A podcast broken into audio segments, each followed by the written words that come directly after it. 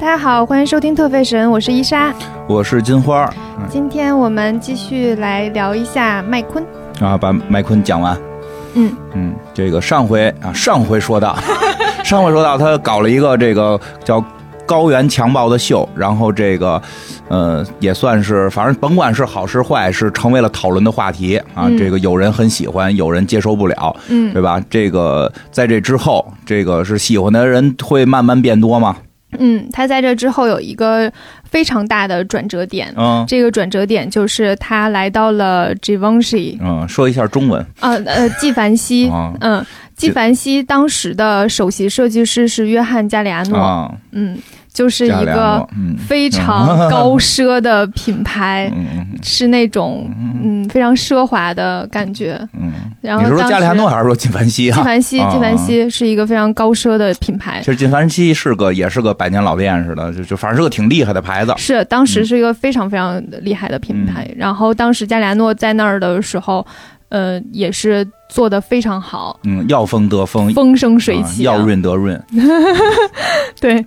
然后他当时就去了迪奥，嗯嗯，，然后是谁决定让让麦昆来到 Givenchy 的呢？嗯就是我们之前在讲 LV 的时候聊到的一个人，就是 LVMH 的老板贝尔纳。这后边他就是一个大大黑手，不是对不是大白大什么手吧，大花手贝。尔纳就觉得，嗯，麦昆这个人一定能为 Givenchy 建注入一些新鲜的灵感，那那是谁让加利亚诺去的迪奥呢？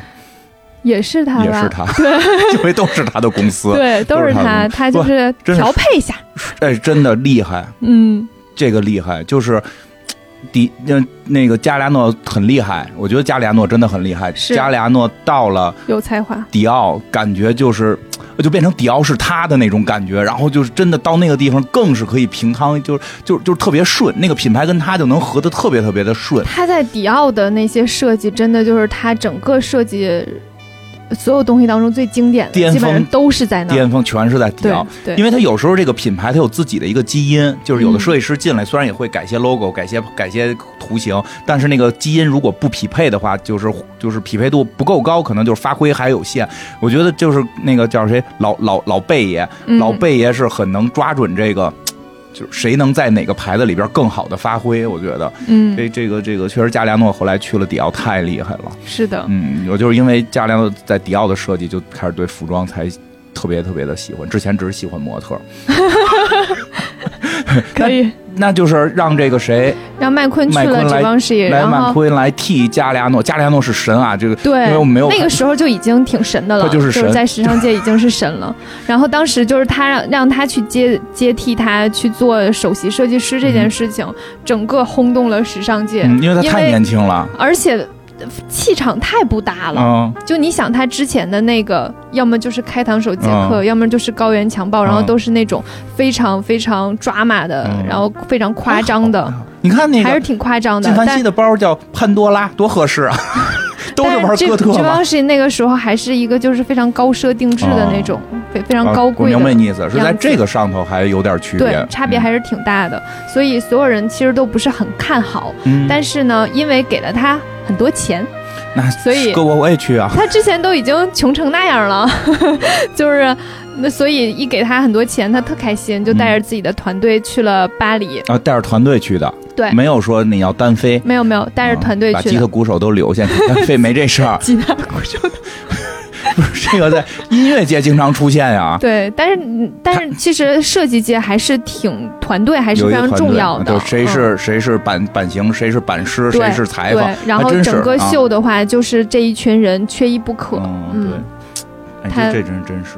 对。其实乐队也是缺一不可，那老有拆的，你说怎么回事 啊，他整个团队跟着去了，对一个团队一起到了巴黎，然后当时就有一个片子，感觉上那个镜头的感觉上特别像是麦昆拿着那个 DV 拍的，嗯，嗯，然后他就拍他自己团队的人，然后跟他们开玩笑，然后就说那种很蹩脚的法语，嗯。然后就是特逗，他是我知道他在玩倒口，这相声叫倒，开心，你知道吗？相声叫倒口，就是我给你学一个方言啊，对对对，类似这种。然嗯，后到了法国特别开心，就是因为有钱嘛，然后大家又又来哎到来到一个新的城市，一帮年轻人，原来贫嗯民窟长大的，对，家里第六个孩子，穷的只能给姐姐做衣服，嗯。二十多岁吧，这会儿也就三十二十多，九七，嗯，没到三十呢，二十七八的呀，二十七、二八、二六、二七。他得他得到九九年，我上大学那年他三十。对，二十七差不多，特别年轻。二十七岁，嗯，就是靳凡希的首席设计师了。对。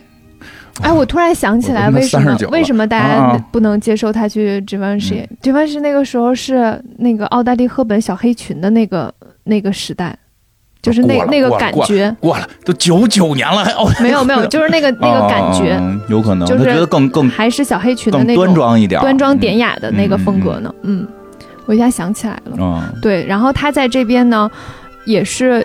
其实是受了一定的约束的，嗯，然后但是他其实性格上是那种不大受约束的性格，对，他到了那个那个地方之后，他们其实是有一大堆剪裁的裁缝，但是裁缝相当于类似类似像工作人员，然后他们是设计师，就是相当于像老板的那种，所以他们裁缝是在一层吃饭，然后他们都不不会跟他们一起，但是麦昆就会。就会问，哎，说，哎，那他们的在哪儿吃？然后我们也去，然后他去了之后，所有人就给他鼓掌。就是，哎，你不觉得跟他那个设计是通的吗？对，因为他是裁缝起来的，也是这个原因。就他，你就刚才说的那个什么，那个那高原的那个，就其实他就是在为弱势群体去呐喊。他他来了之后，不能说我为弱势群体呐喊完了，我靠为弱势群体呐喊的这个方法，我挣了钱了，对吧？我 高喊着要环保，然后我结果自己吃吃吃什么坐火车什么这个那个的，对吧？你你你这他就是真是这个贴近贴近老百姓。对，就是咱老百姓的设计师。反正他当时跟那个团队的人的关系都还都都还挺好的。那怎么还会受到了这个这个叫什么掣肘？你看这词儿用的。嗯，他他那个当时也是。嗯，因为这个品牌对对设计师会有一定的要求，你不能太脱离整个品牌的理念。那肯定。所以他第一场秀的时候叫做“寻子寻找金羊毛”，是跟希腊神话相关的一场秀。嗯，然后他那场秀呢，就会比较围绕着那个高级定制应该有的那个样子去做的，但是会有一点点不像他本身的样子。我听出来了，嗯嗯。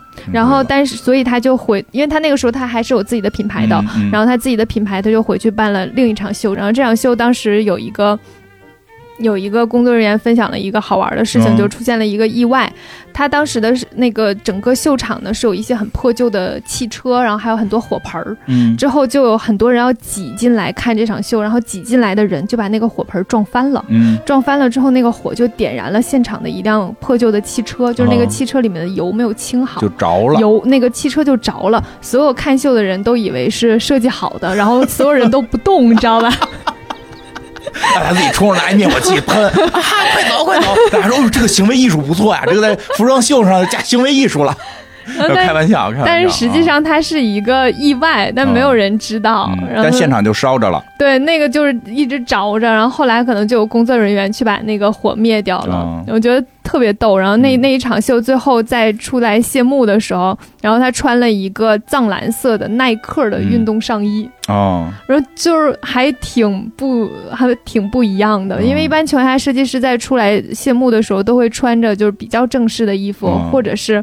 比较有设计感的衣服，嗯，然后他穿了一个，就是有个耐克的钩子在那里，说到这儿。说到这儿，说一句，那个我们上学的时候说，就是设计师分，就是他好会有好多种分法啊。嗯，比如说这个，反正有一种设计，就是有一种分法，就是设计师分两种，就是穿自己牌子的和不穿自己牌子的。嗯，就是他属于那个不穿自己牌子的。对他属于不穿的。嗯，就是穿耐克耐钩。对。对，然后他后来就他他，所以他一般一边做着那个指望石，一边做着自己的品牌。分裂吗？嗯，分裂这件事情就还好，但是我就会觉得非常累。嗯，因为他算了一下，他一年要做十四场秀。嗯，然后每场秀你你你就最少得有个五十件衣服吧。嗯，你按照五十件来算的话，他就要做七百多件衣服。他他不不算那个整个的那个秀的舞台或者是所有的设计，他就算是简简单的衣服，他要做七百件，嗯，压力特别大，所以这个这个工作量，无论对他还是对他的工作团队都压力非常大，嗯，然后这个时候他就会就是压力会使人产生一些变化。啊，这是对，所以他就有有一些变化。然后他当时在也是因为在那个在法国，然后受就是会有很受到别人的影响，就是这个时候我我感觉他。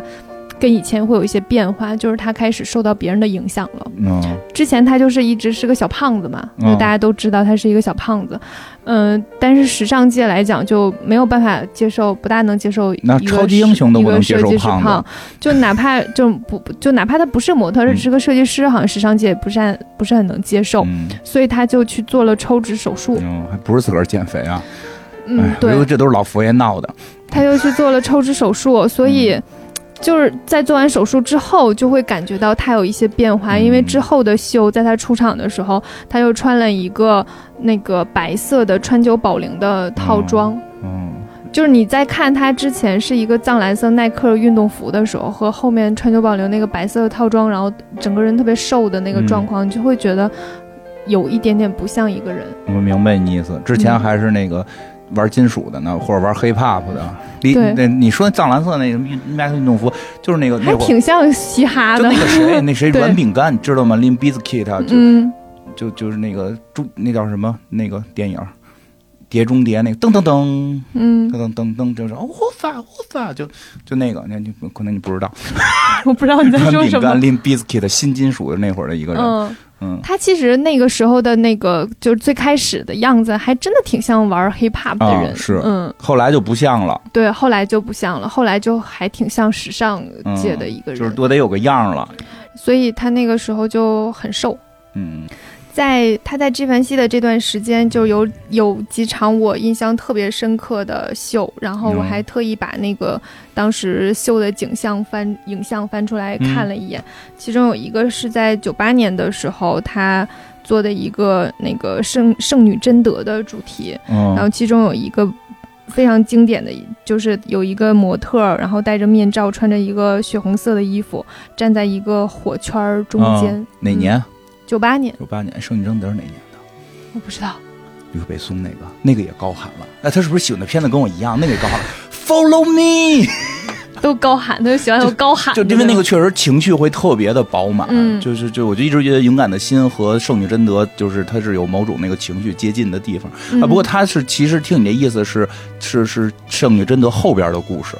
嗯，圣女因为圣女贞德是为火重生的那种感觉。因为对，因为圣圣女贞德是为了介绍一下，因为圣女贞德 我们在这个游戏里边或者什么里经常出现。这圣女贞德是历史上真实存在的，替法国打仗的一个女女英雄，打英国人。嗯，结果呢，这个这个欧洲的这个政治很奇妙，结果法国自己的国王给他出卖了，是为了就是跟英国那个媾和呀，然后这个能够换得很多利益。因为英国人就很很恨这个贞德，然后就。把他给定了个罪。这贞德本来是一个叫什么？这个信这个修女似的这么一个信教的嘛，然后是给定成了是这个这个亵渎上帝这么一个火刑烧死他。最后圣女贞德是被烧死的。嗯，就就对，所以其实这个在法国来讲是他们的民族英雄，但是也同时因为法国后来大革命了嘛，人没国王了嘛，就可以痛斥国王罪行。就是他们是有这么一个情绪，其实这个贞德也是一个受害者，他甚至是他们国家的英雄，但是在当年那个时代被并没有被认认可为，就就是当时打的时候被认可，然后马上就被政治给出卖，然后就是全民认为她就是一个女巫，就就还挺惨的。那他是选的这种主题，老有这种劲儿在里头，就是是的，这股劲儿感觉这股抗争啊，这种。弄你，弄你，对他当时那个就是那个那个画面感特别特别强，他整个那个一个火圈，然后那个女模特在中间，其实视觉冲击力特别强，嗯。就是你看的时候会有一种起鸡皮疙瘩的感觉，还有一个就是他当时在九九年的时候，这个呃我看的那个就是麦昆的那个传记的那本书，然后封面就是打开之后第一个画面就是这场秀的那个画面，当时就是有一个模特穿着一个白色的抹胸裙，然后两边有两个机器，嗯，像机器人一样，然后像那种汽车喷漆的那种机器人一样，然后。里面是一个黑色的漆，一个黄色的漆，然后中间的模特穿着一个，呃，白色抹胸裙，站在一个旋转的木板上，然后它在旋转的过程中，这个这个颜料就会喷射在这个衣服上，然后它就一开始是一个白色的，像白天鹅一样的裙子，然后在整个喷射之后就会有一些图案在上面，它特别有未来感。就是那个画面，当当时就是那个影像上面的表现，就是在两个机器开始喷射的时候，然后呃，那个模特在中间旋转，然后所有人就开始掌声雷动。嗯，哎，就就这个，因为 我上小学时候，其实我一直有疑问，我就问过老师，我说这帮设计师不好好弄自己衣服，天天跟这秀上搞什么花活呀？啊，我特别喜欢看秀。后来老师，我们那个老师就明确的说过，说其实这些设计师他是。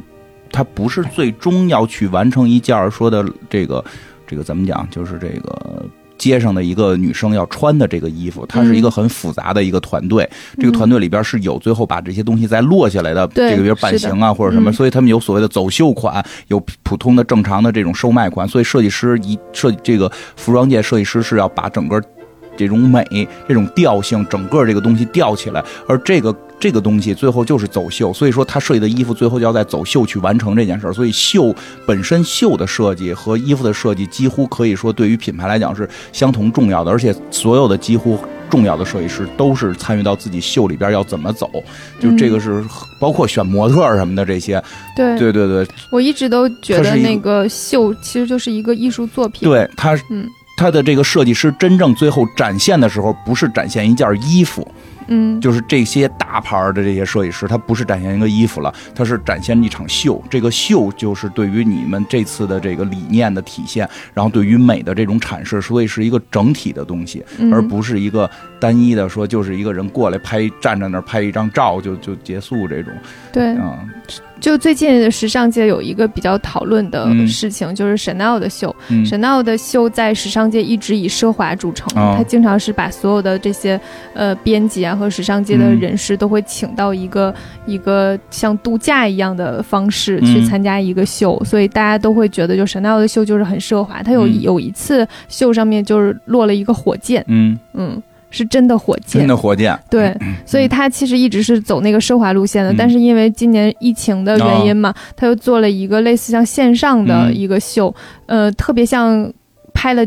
杂志拍了几张广告大片儿的样子，嗯，所以就是已经和他以前的完全不一样，嗯，所以这件事情，但这件事情就会引起一些讨论啦，因为因为 Chanel 就是给大家的，就是秀这件事情是一个一大看点。啊，嗯，然后他今年的那个设计也是比较，嗯，不不那么新吧，啊，他一直不新。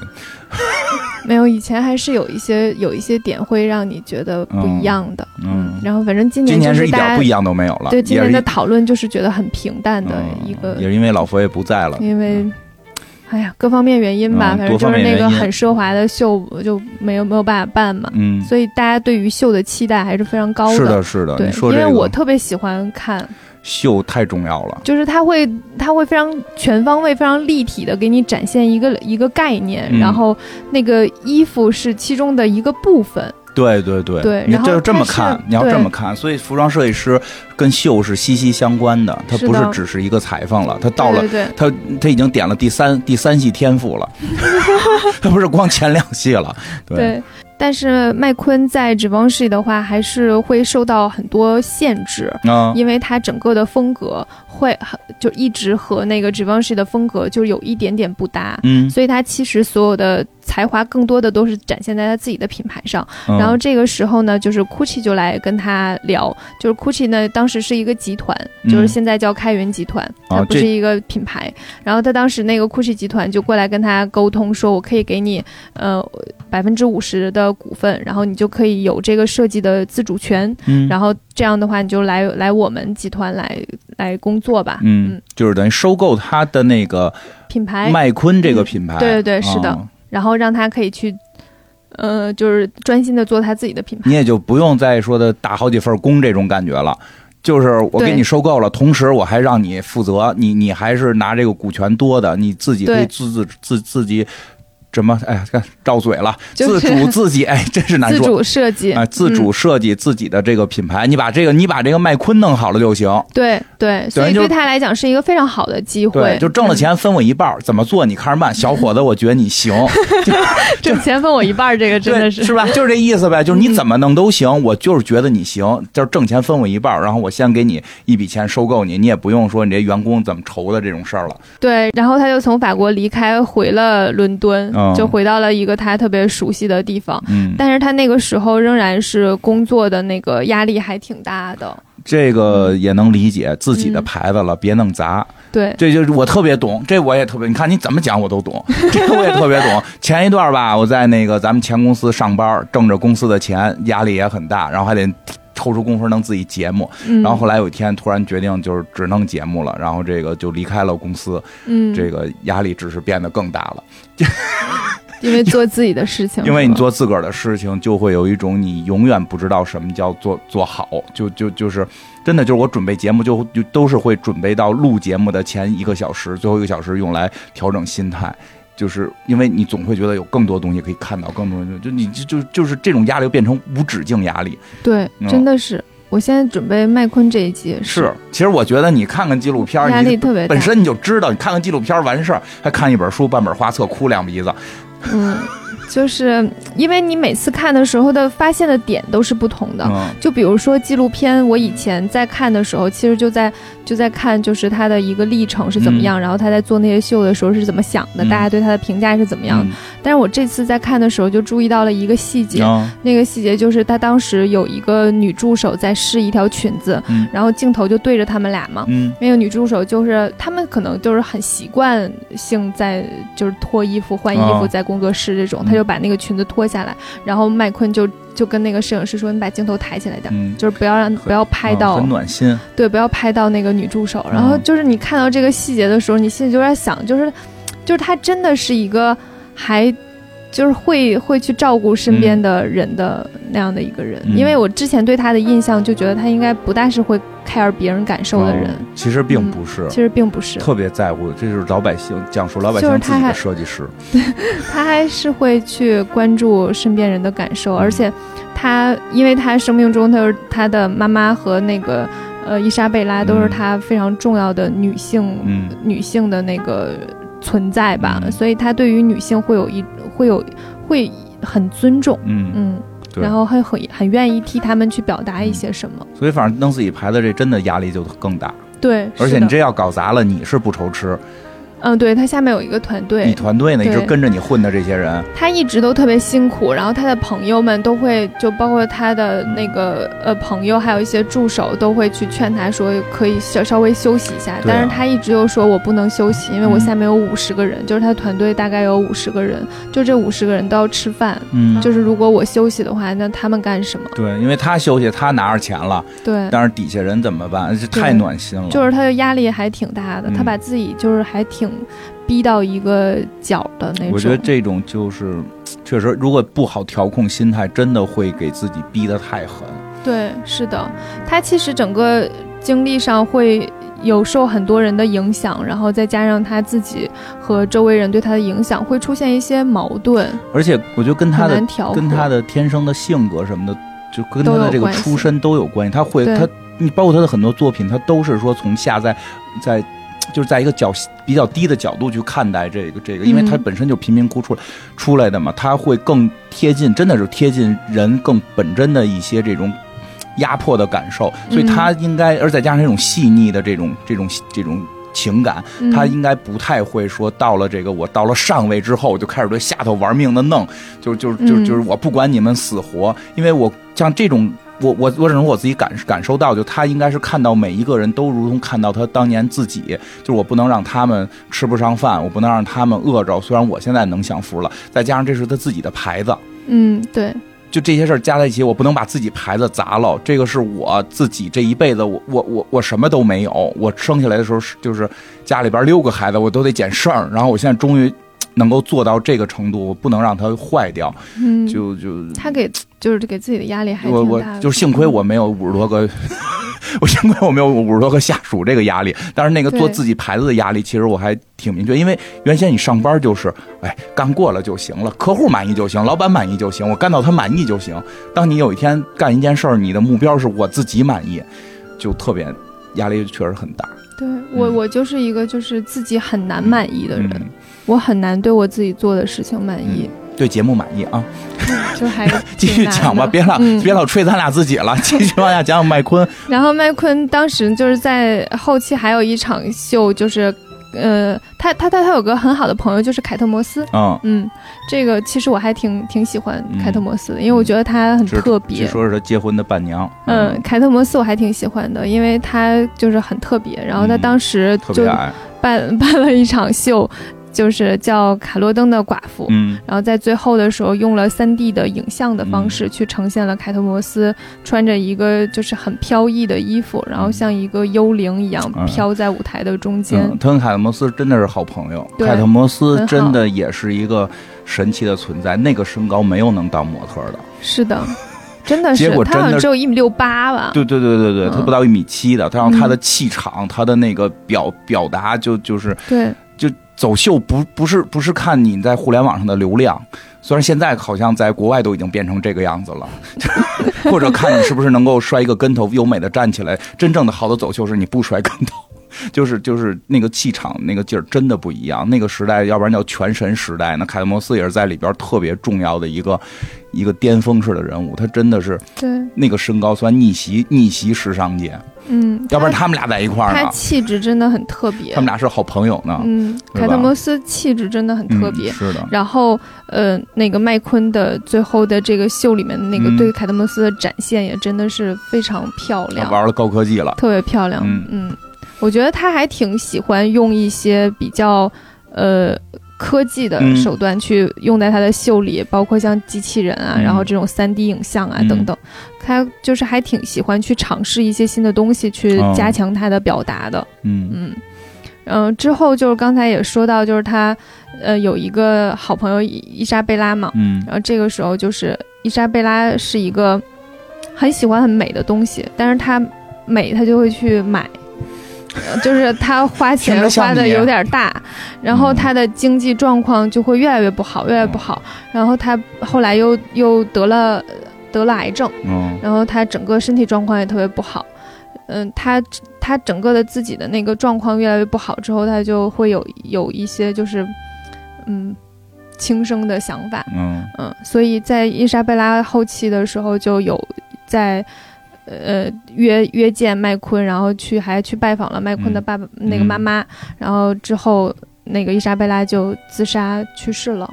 然后这件事情就是对麦昆的打击非常大，因为因为伊莎贝拉真的是一个就是一开始就很懂他的人，就是很懂他的设计，然后一直支持他的人。所以当当这个人去世的时候，其实麦昆是非常非常难过的。然后当时我看到。他在那个去参加那个伊莎贝拉的葬礼的时候，你就能感受到他，他整个人都是那种没有办法，没有办法接受这件事情。然后他为他，他和那个菲利普，就是当时给伊莎贝拉设计帽子，他们俩有一起住在那个伊莎贝拉的那个房子里，对。然后他们俩一起办了一场秀，这个秀叫幽兰女士，因为她很喜欢幽兰。然后他们就一起给他办了一个秀，整个秀里面每一个模特出来的时候，你都觉得那个人就是伊莎贝拉本人，就是她穿的衣服和她展现的样子，和她整个的风格和她戴的那个奇怪的帽子，你就觉得那个人就是她。然后他们办的那场秀也特别漂亮，嗯。嗯，大家如果感兴趣的话，可以去搜一下，就叫幽兰女士，嗯。嗯，就是献给她的好朋友。然后给他做一个纪念吧，嗯这对他应该影响也很大。对，因为其实伊莎贝拉对他来讲就算一个伯乐吧，就发现了他，所以他就是受了非常大的打击。之后又有了更更多的打击，就是他当时有一个呃男朋友，嗯。嗯，当也就是像金花说的，举办过一个婚礼，对，就还是一个就是很重要的人，嗯。之后，她她的那个男朋友也去世了。嗯。然后她的好朋友就是凯特摩斯，也是事业上遇到了一些问题，然后也是有点一蹶不振的那个样子。所以她就是当这所有的事情都压在一起，她本来就已经压力非常大了。然后又又承受了很多的事情，之后发生发现了一个就是对她来讲很很致命的打击。嗯，他在零四年的时候有有接受一个采访，那个采访的时候就是他母亲问他说：“你最骄傲的是什么？”然后他就说是你。嗯，然后然后他母亲就问他：“那你最恐惧的呢？”然后麦昆说：“就是在你在你之前死去。”嗯嗯，所以。他妈妈对他来讲非常重要，因为从小就一直支持他，嗯，就是他整个生命中都会非常尊敬他的母亲。因为他小的时候在父母在在父亲不支持的情况下，母亲是这么去帮助他，对对，给他从他你上期讲的给他那本这个叫叫时尚大师的那个时尚大师的书，去开启他这个时尚的这个门，而且他确实就是。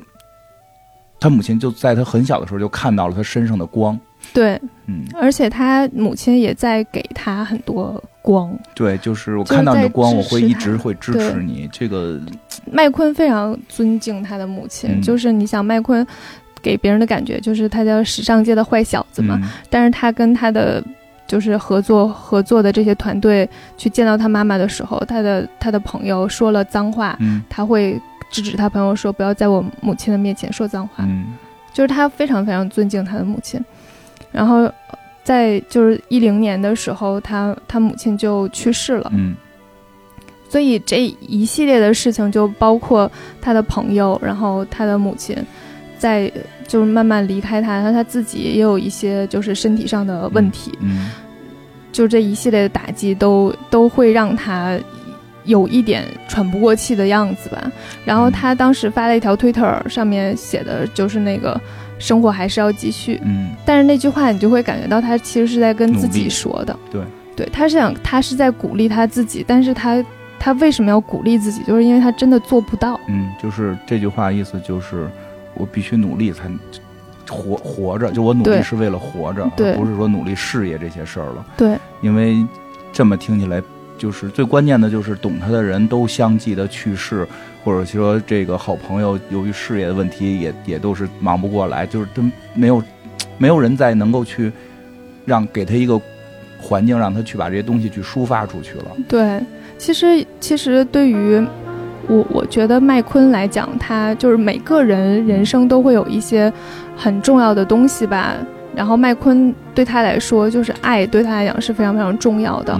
他在他的胳膊上有一个刺青，这个刺青上面的那个文字就是“爱不是用眼睛来看，而是用心来感受的”。然后这句话最后也也也刻在了他的那个墓碑上，就是他的墓志铭。然后就是他，我我我当时看到这句话的时候，就是想到了，就是《小王子》里面有一句话，就是当时狐狸告诉小王子说。嗯，有有真正真正本质的东西是用心才能看得清楚的，嗯，眼睛是看不见的。对，对，我想那个东西可能就是跟爱相关的东西。然后他其实失去的不仅仅是两个人，他失去的是两个他深爱的人。嗯，然后他会在接下来的，他会觉得他的生命中最重要的东西没了。嗯，然后。就有一种就是那个那个世世界上最爱我的那个人已经离开了的感觉，所以他在他母亲的葬礼的前一天就选择在自己的公寓里自杀了。嗯，所以设计师这个行业其实有的时候是一个。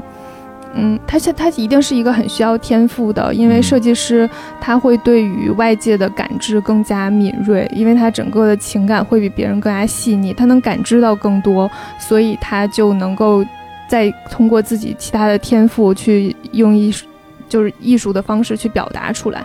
但这些前提都是有一些敏感啊、细腻啊作为他的前提，但是因为也因为。